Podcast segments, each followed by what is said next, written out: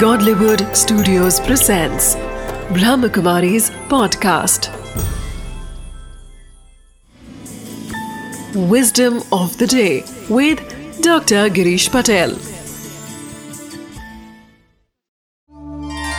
नमस्कार ओम शांति कोई जेल के सारे दरवाजे खोल दिए गए हो फिर भी अगर लोग वहाँ ही जेल में रहे तो आप उनको क्या कहेंगे? वास्तव में ऐसा हम सब कर रहे हैं। आज अतीन्द्रिय आनंद, अतीन्द्रिय सुख के दरवाजे सदा के लिए ओपन है।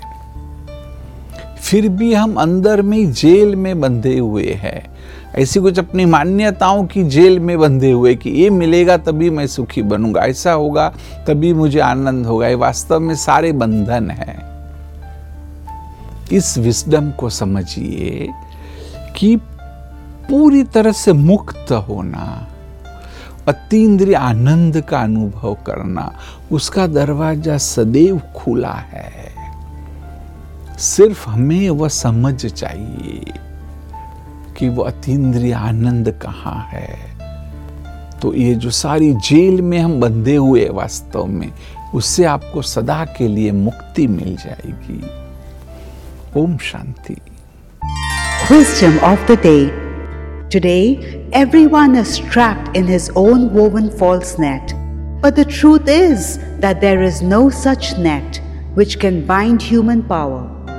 Bondage or trap is only a myth, a creation of your thoughts and confusion. You just have to understand this.